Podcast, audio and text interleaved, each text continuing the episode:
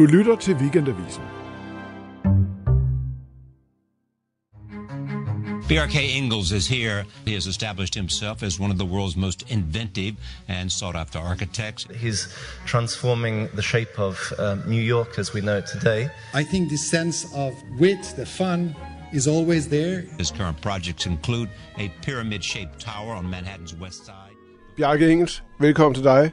Tak skal du have. Den amerikanske drømmer på valgdagen, som jo altså, som vi lige kunne høre her, også er en slags personificering af det amerika- den amerikanske drøm. Her, vi hørte lige oplægget fra New York Times øh, event med dig tilbage i 2015. Du er jo europæer, du er dansk, og så rejser du mod mulighedernes land, og så bliver du f- nybygger, men altså, øh, what er nybygger? Øh, så er du grundlægger af tegnestuen Big. Du har taget et stykke arkitektur med, der skal forklare, hvad Amerika er for dig. Hvilket? Jamen, altså, der, der er jo meget at vælge imellem, må man sige, uh, uh, i, i den grad. Altså, mm. USA er jo sådan et, et first mover-land. Uh, de har blandt andet opfundet både skyskraberen og, og Pariserhjulet, ironisk nok, mm. som jeg tror faktisk danskerne har fået galt i, øh, øh, i halsen, fordi det er faktisk, det hedder et Ferris wheel, opkaldt efter den ingeniør, der fandt på det. Men jeg tænkte faktisk måske, at et ret blæret stykke arkitektur, øh, man kunne tage med fra, fra, fra USA, er faktisk Central Park, Yes. som, som er, du kan sige, fraværet af arkitektur, men det er fordi, at dengang, at Olmsted, øh, den landskabsarkitekt, som er, er, er en af af mændene bag øhm, øh, Central Park, fandt på det, der var der overhovedet ikke noget by, mm. øh, der hvor Central Park ligger i dag. Det vil sige, at man havde noget by nede på sydspidsen af Manhattan, men man havde alligevel kæmpe planer for fremtiden, så derfor vil man allerede nu med det samme sikre sig, at man kunne anlægge en af verdens allerstørste parker, ja. og, og forestille sig jo ligesom, hvordan den skulle være omgivet af skyskraber på et tidspunkt, hvor der intet var.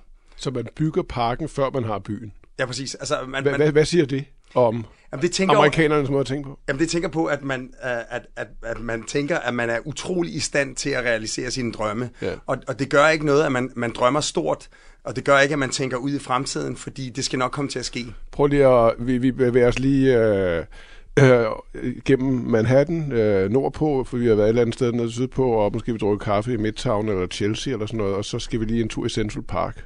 Hvor vil du møde med din mødes med mig, hvis vi skulle mødes i Central Park? Jamen altså, der, der er jo sådan...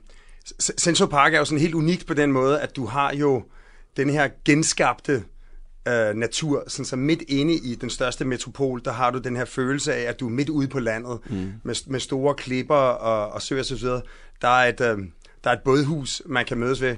Ja. Uh, så er der jo også at, at, uh, skøjtebanen, som jo er blevet mindre populær, fordi det er jo altså Donald Trump, der har doneret den. Ja. Uh, ikke desto mindre er det en, er det en fed... Uh, Altså nede i det sydøstlige hjørne over ved Fifth Avenue. Ja, præcis. Ja. Præcis. Um, så, det, så det er fuld af de her sådan, ret unikke områder. Så er der um, uh, The Delacorte, altså ja. Shakespeare-teateret i parken, som jo også på sådan en typisk amerikansk måde er et sted, hvor man hver dag hele sæsonen, altså hele sommersæsonen, kan se gratis Shakespeare. Ja. Bjarke, hvad er dit yndlingssted i Central Park? Ja, men det er nok altså, de steder, hvor klipperne virkelig altså, træder frem. Det, det, det sjove ved Manhattan, øh, og grunden til, at det er blevet et af de mest unikke byområder i verden, det er, at det er et meget begrænset stykke øh, areal. Det er en ø, øh, men til gengæld så er det en klippeø. Ja. Det vil sige, at øh, du har et enormt godt fundament over stort set hele, øh, hele øen.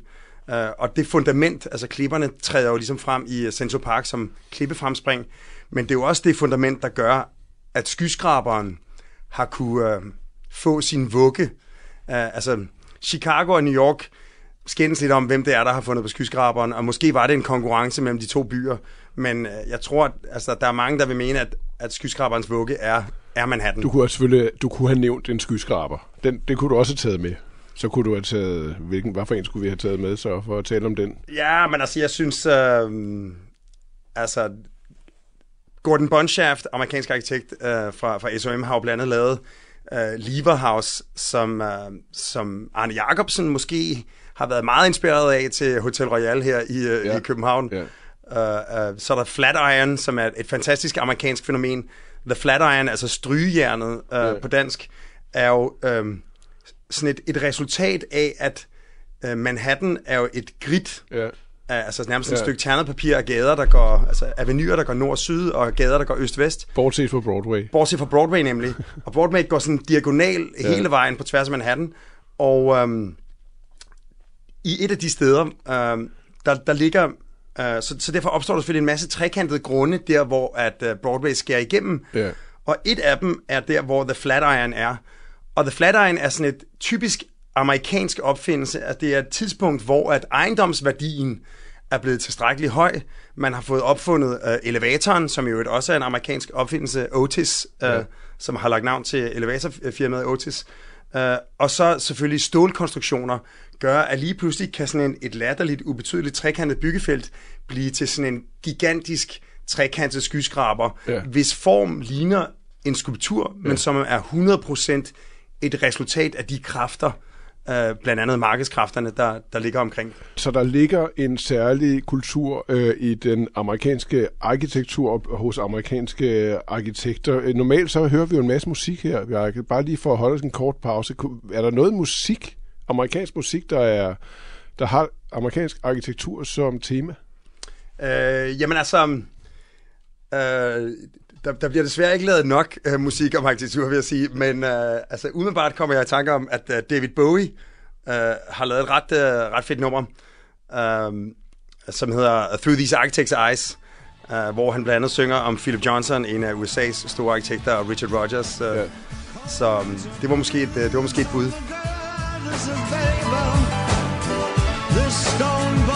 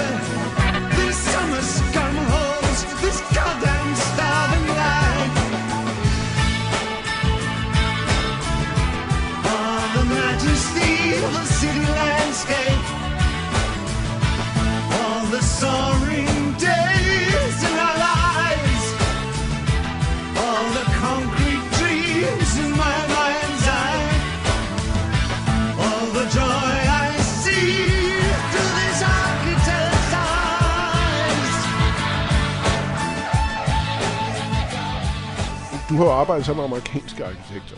Det er du jo ikke selv. Du, du er en dansk arkitekt, du er en europæisk arkitekt. Du arbejder, altså, hvad er forskellen? Hvad der kendetegner dine amerikanske kolleger?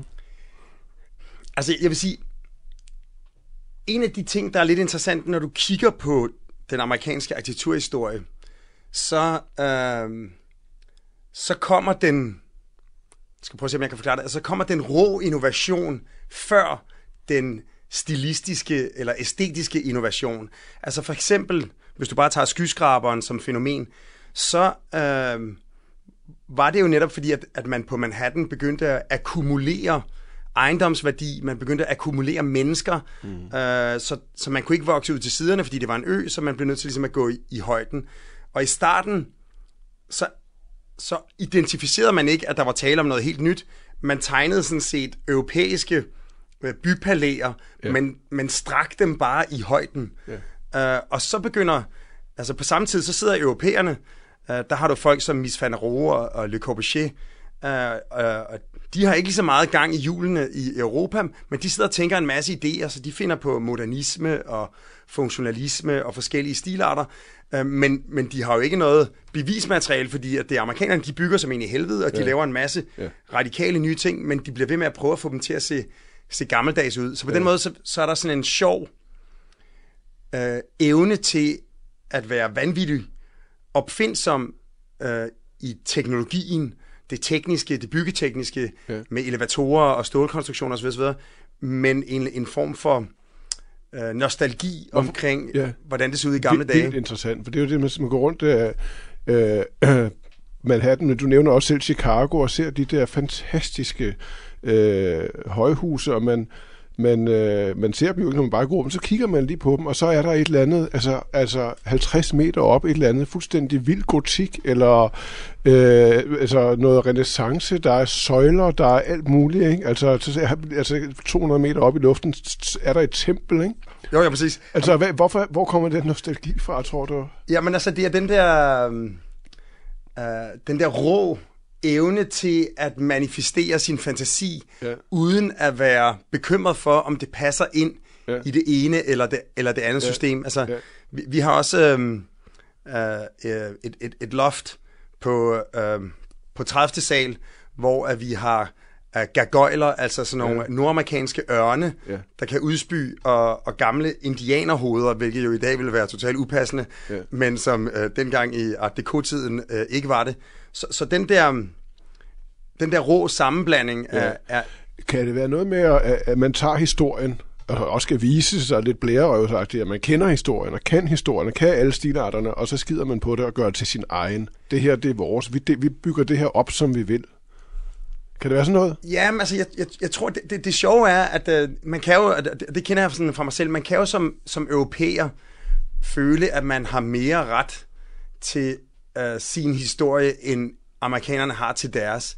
Men man skal huske, at amerikanerne er jo en flok danskere og italienere og kinesere og japanere og afrikanere, som er rejst til, mm. til det her land på, under forskellige omstændigheder. Så på den måde har de jo samme aktie Ja. i, i den uh, kulturarv. Ja.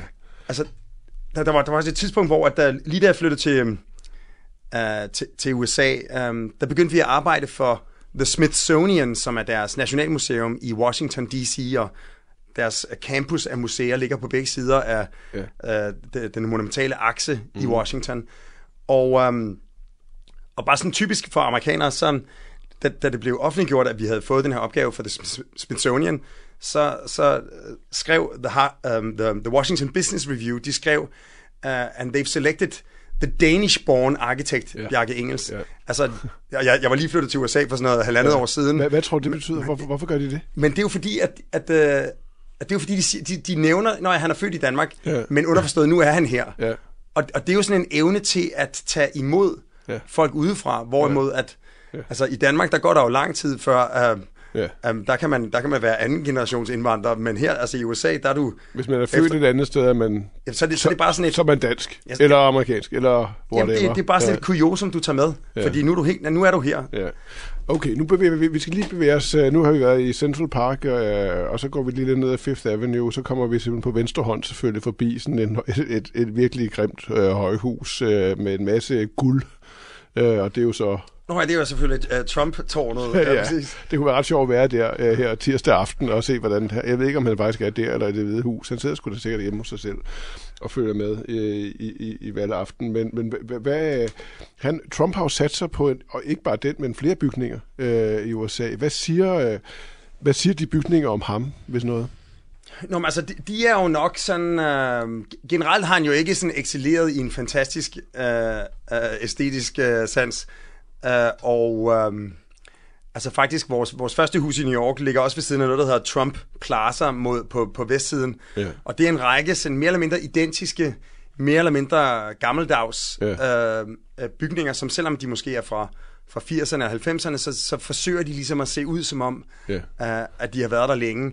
Og, og man kan sige, Trump-tårnet der er jo sådan et, et orgie af, af guldfarvet spejlglas. Ja. Øhm, Hvad tænker man som arkitekt, når man ser sådan noget? Altså, hvad, hvad er det? Ja, men altså, det er nok i virkeligheden bare altså sådan, øh, sådan lidt opulent, Ja, øh, ja. øh, øh, dårlig smag, men måske også, altså man må også sige, at i 80'erne, øh, man kan jo bare se, hvordan øh, ens, øh, ens frisyr og ens øh, tøj så ud i 80'erne. Altså, 80'erne var gode til musik, men der var mange andre ting, de, de måske ikke var så gode til, og, og arkitektur var måske ikke en af dem. Altså, der skete jo det i 80'erne, at, øh, at man fandt på postmodernismen. Ja. At man begyndte ligesom at spørge sig selv, rimeligt nok, hvorfor, hvorfor skal alle moderne bygninger være så kedelige? Ja. Og så, så tænkte man, i gamle dage så de jo sjovere ud. Der havde ja. de søjler og arkitraver og, og, og, og statuer på toppen osv. Så, så det begyndte man jo at lege lidt med i arkitekturen, men med, med billige materialer. Og, Ja.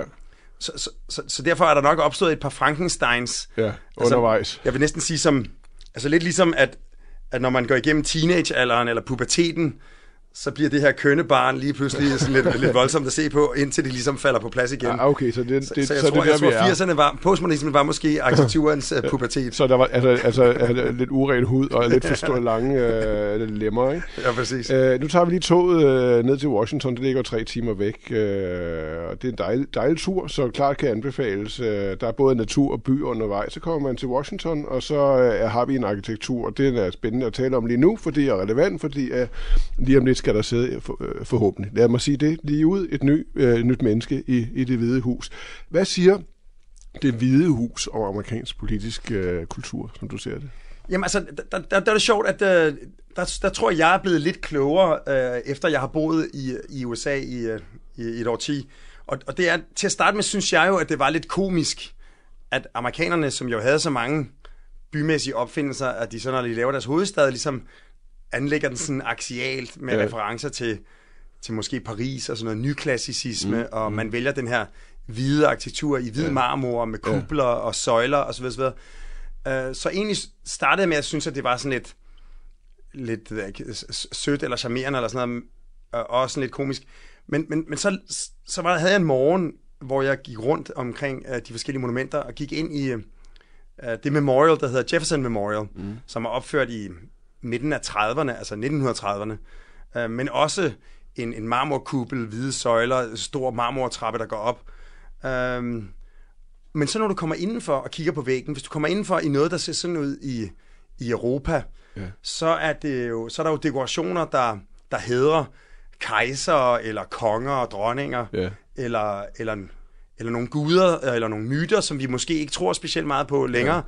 Men her, der kommer du ind, og så på den ene væg, så er der et, et uddrag fra uh, The Declaration of Independence uh, fra 1776, som handler om lighed mellem uh, mennesker, mm. uh, uh, uh, lighed mellem de forskellige raser. Ja. Så er der en deklaration, der handler om øh, friheden til at vælge sin religion, altså friheden til ikke at blive påtvunget et trosystem, men at have ret til ligesom selv at vælge, ja. øh, hvilke guder man tror på. Og sådan øh, øh, trin efter trin er, er det bare sådan en, en fejring af nogle værdier, vi rent faktisk tror på i Ja, dag. ja. Altså på den måde meget mere relevant. Men er det ikke sjovt, de putter det ind i sådan nogle uh, nærmest nekropole bygninger, ikke? Altså, som, altså det er jo det ene monument efter det andet, som igen skal vise, at vi kan godt det her. Vi kan lave det her fuldstændig. Vi kan lave det meget bedre end jer.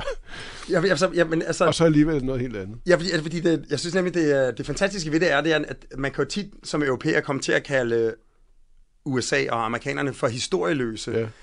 Men i virkeligheden vil jeg sige, at de er ekstremt optaget af historie, og så har de jo det ret unikke, at, at som dansker, så tænker man, historie, det er noget med Gorm den Gamle, eller ja. Rolf Krake, eller, eller, ja, ja. eller hvad det nu var, tusind år siden. Uh, for amerikanere, der er det jo tit deres bedstefar, eller ja. deres uh, tante, ja. som ligesom har skrevet et stykke historie. Så Præcis. derfor så har de jo også en følelse af, at man rent faktisk kan være med til at, Ja. at ændre historien og skrive historien. Altså, Ja, en enorm bevidsthed om, at vi skriver faktisk historien selv. Præcis. Lige nu. Præcis. Og det gør det i dag. Det er tirsdag, den 3. november. Der er præsidentvalg. Det er sindssygt spændende. Øh, det her, det slutter jo, altså vores serie om amerikanske drømmere. Det har været en kæmpe fornøjelse. Øh, der er lige et minut eller to tilbage, og vi plejer at høre en masse musik, som jeg sagde før. Ikke? Og vi skal lige...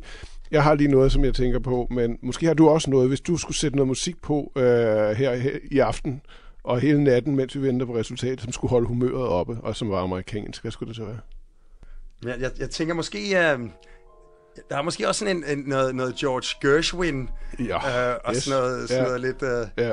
Hvad er det, sådan noget 20 30'er Ja. ja. New York-agtigt. Ger- Gershwin, som øh, jo starter Woody Allens Manhattan, filmen Manhattan, der har Woody jo en lang monolog, hvor han hvor det er Gershwin, der ligger under.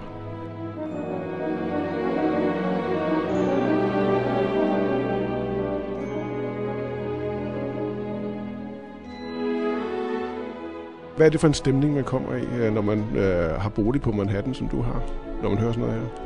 Nå jamen, altså, det er jo igen det der med, at det- er, sådan, det er fra, den, fra den æra, Ja.